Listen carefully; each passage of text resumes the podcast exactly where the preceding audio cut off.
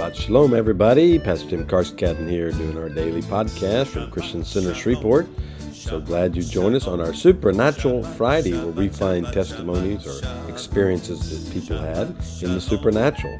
Today, we're going to share a testimony from Howard Pittman when he was taken to heaven. The Lord gave him five things to tell the church to get ready for the end times. All right, let's listen in. Shabbat, Shabbat, Shalom, Shabbat, Shalom,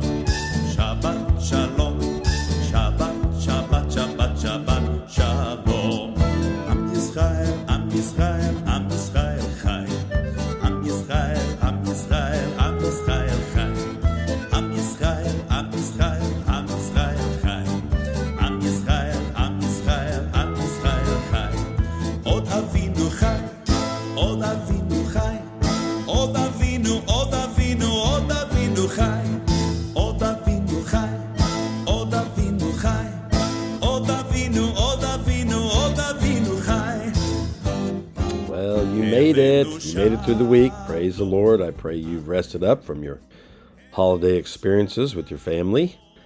And now we start a new season. Well, it's it's Friday. It's the 29th day of December 2023, our last podcast for this year 2023. When we come back Monday, it'll be January 1, new year, new beginnings. Believing for that. And uh, I thought this would be an appropriate one to end with. Howard Pittman, uh, a man that I've followed for many years, uh, he's gone on to be with the Lord, but I got introduced to him many, many years ago through, I think it was Sid Roth. Saw him on Sid Roth many years ago. And he had multiple experiences. He was taken to heaven and to hell. Probably one of the best revelations of hell I've ever seen and heaven because he was shown the ranks of demons, how demonic forces work, how the devil has a game plan against each one of us. He was shown that in detail. But on this little little ten minute uh, statement here, it's about the five things the Lord spoke to the end time church. So I'm going to play this, and then we're going to uh, pray into what we should do to walk this out. All right, let's listen in. Nothing mattered now. Not my life, not my soul. The only thing mattered now, I not hurt my father again. When this life mattered not to me, he gave it back, sent me back to do what I've done. Touch on five quick points and we're going to close. I have a five point message to the church. I had to share with you my testimony so that you would understand my authority to deliver this tough message to the church. Let me tell you about my commission. He gave me a limited commission.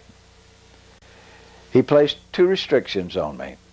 Restriction number one was that I could not ask anyone to hear this, but I must go tell whoever I'm asked.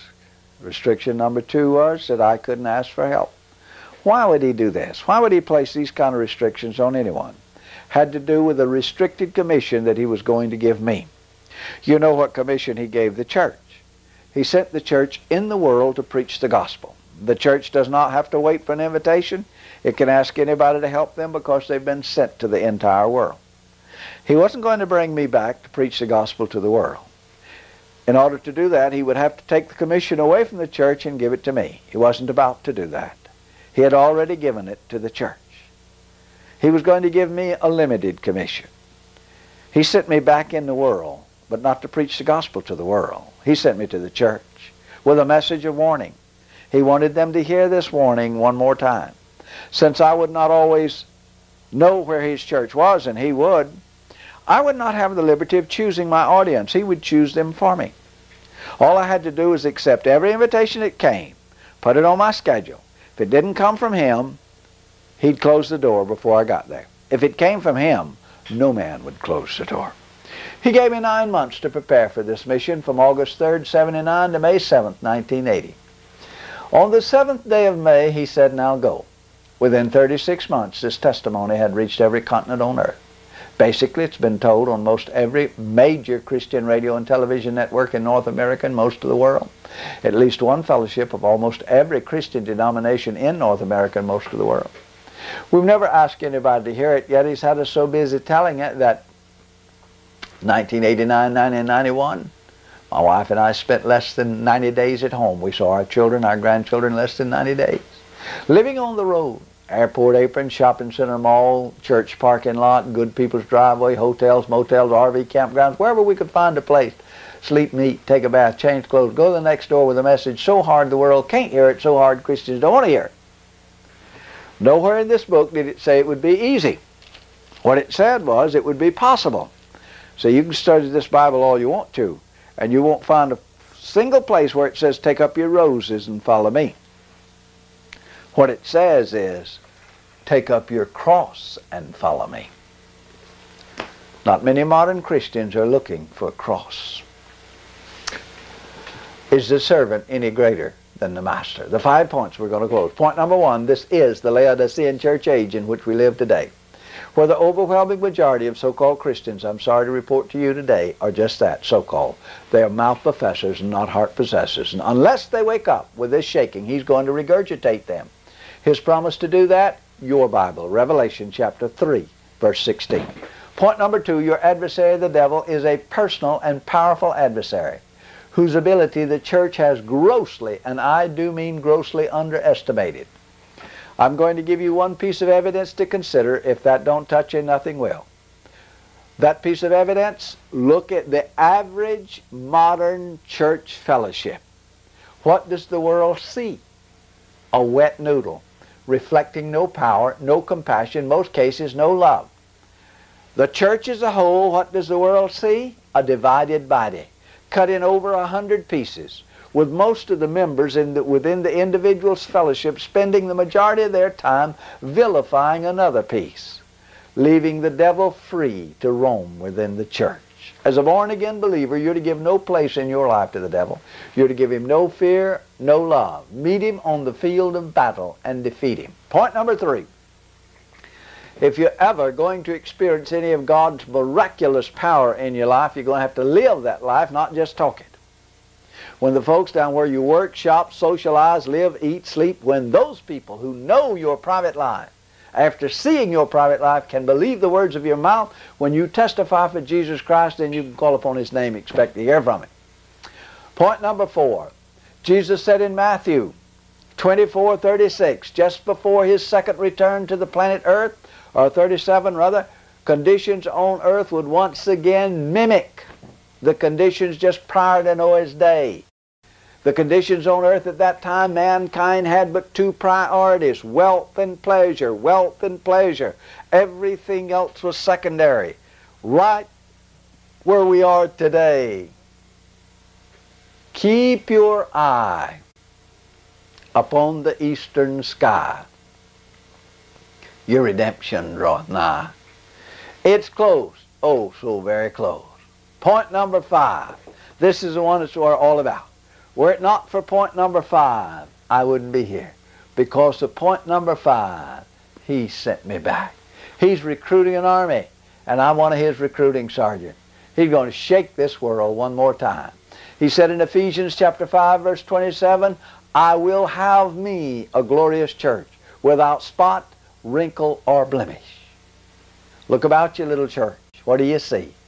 A spotted church. No matter how much fanaticism you see a spotted church. I'm here to tell you he's not going to marry this bride until he cleans her up. She's got a putrefied garment on. He's going to have him a spotless bride. Ephesians 5, 27. How is he going to do that? Just like John, uh, John is quoted by Matthew chapter 3, 11 and 12, saying, I indeed baptize you with water under repentance, but he that cometh after me is mightier than I, whose shoes I'm not worthy to bear. It is he who will baptize you with Holy Ghost and fire. Little church, you've had the water. Little church, you've had the Holy Ghost. Get ready, little church. Yonder comes the fire the third and final baptism. Just a teeny problem with a few of us in this church, little bitty problem. it's going to take a blowtorch. He's going to have to scorch us up one side and down the other to make us turn loose this world. But if you think God can shake this world with carnal-minded Christians, I invite you to read the book one more time. Read the book one more time. I didn't mean to hurt anyone, to belittle anyone, to insult anyone. This is a hard message. The kind of message that you can hear from no man. You can only hear this message from God's announcer, and no man announces for God. He didn't send me back to announce this message to you. He sent me back to confirm it. To those who have ears to hear what the Spirit is saying to the church, I'm here to confirm it. See, the Holy Spirit's God's announcer. Dearly beloved, if you're out there today and you've never made a public commitment to Jesus Christ, or if you've made a public commitment to Him and you've been in a backslidden condition, now you're worried about your salvation, or perhaps you're just under an extra heavy ordinary attack of doubt. For whatever it is you're doubting your salvation, the Lord has given you an opportunity this day to make that commitment and set it right. If you're looking at your television screen right now, are you listening to this on audio cassette? Just lay your hand on the radio or the television or grab hands with someone else if you're in the audience. And repeat after me this little prayer. And just say it with all of your being to your Heavenly Father. Father, we thank you for your word, in which you said to us, if we would believe in our heart, confess with our mouth, and repent with our life, you would save our soul. This day, this night, this morning, this time, I believe in my heart. I confess with my mouth. I trust you with my mind so that I might repent with my life. Therefore, I stand on your word. According to that word, that same word, I now receive this salvation. I accept your forgiveness. I thank you for saving my soul.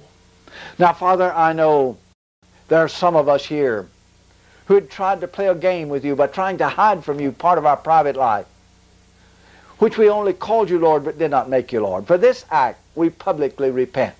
We invite you in our life to be the Lord of all our life, every day of our life. Give us wisdom to detect the enemy and grace to defeat him. Because you said it in your word, we believe it in our heart. Because of this, this day, this day, we now receive it in our heart. In your precious name we pray. Amen and amen. God bless you, each and every one. Thank you so very, very much for your kind attention today. Until we meet, here or there, God be with you, is our prayer. A powerful message from uh, Pastor Pittman. Um, his testimony is amazing. What happened to him? Uh, I shared it last week. I think it was he was a Baptist pastor and in doing tons of good things, but the Lord told him at the throne he was a Laodicean Christian, and he didn't even know. You know, he thought he was doing everything that was proper in the kingdom. Was doing the works, the goods. That's kind of what we talked about yesterday in forgiveness, we try to do our walk without being forgiven. We try to do good in hopes that we can be forgiven. Forgiveness is a grace gift, and we have to receive it by grace. And Mr. Pittman, Pastor Pittman, you know, received that, had a second chance, got a commission as he shares there, and to prepare the church. And he did uh, all the way to the end of his life. There's plenty of other testimonies out there in fullness of what he went through when he went to hell. And one thing I think was always interesting, he was shown the war room of hell. He saw Christians' names on the walls and uh, the plans. Satan has a plan for every Christian on how to take them out. And he said, here's the number one thing they do. Satan, demon does this is to inundate Christians with so many personal problems that they're no good for the kingdom of God. Boy, what a simple plan, but very effective. We must prepare for these last days. We must not be bound by personal problems and then don't fulfill our commission. And that's what uh, Pastor Pittman had to walk through, is to prepare the church and to do it in such a humble way where it wouldn't be exalting him, but it would be exalting the Lord. And in that, God used him to prepare. I, I, I'm I'm a disciple, if you want to say that, of some of his teachings. So many others have been touched by it. Well, let's ask the Lord to touch you today and see what the Lord would have for you in this day. Father, we thank you for our precious brother who's gone on to be with you. But thank you for his obedience to share the word. And may we be faithful to listen, be doers of the word, not just listeners.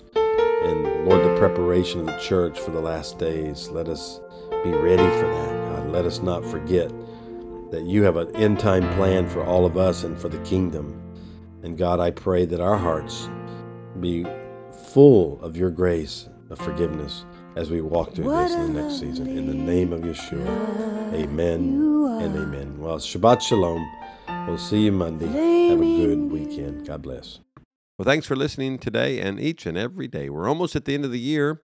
So we want to thank you for helping us all year long with your giving and your support, listening to us, sharing this with your friends. It's such a blessing to us. Don't forget you can give at the end of the year. We'll send out tax uh, donation notices. Uh, if you'll give at this time, just put on their podcast or you can put Pipeline, you can put Christian Center, whatever you like on your, your offering. But we are so grateful that helps us keep this ministry going. Go to our website, ChristianCenterShreveport.com, or you can do it on our app. There's a give button there as well. God bless you. We'll see you tomorrow.